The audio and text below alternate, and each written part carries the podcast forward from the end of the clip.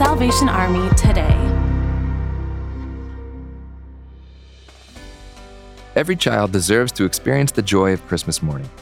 The Salvation Army Angel Tree program helps provide Christmas gifts for hundreds of thousands of children around the country each year. Once a child or senior adult has been registered and accepted as a quote angel, their Christmas wish list is shared with donors in your community who purchase gifts of new clothing and toys. The gifts are distributed to the family to place under their family Christmas tree. As the founder of the Angel Tree program, Colonel White once said, the, the concept of connecting uh, someone who has the means with someone who has the need puts them in a personal relationship. We truly believe and have said that it had to be a God thing.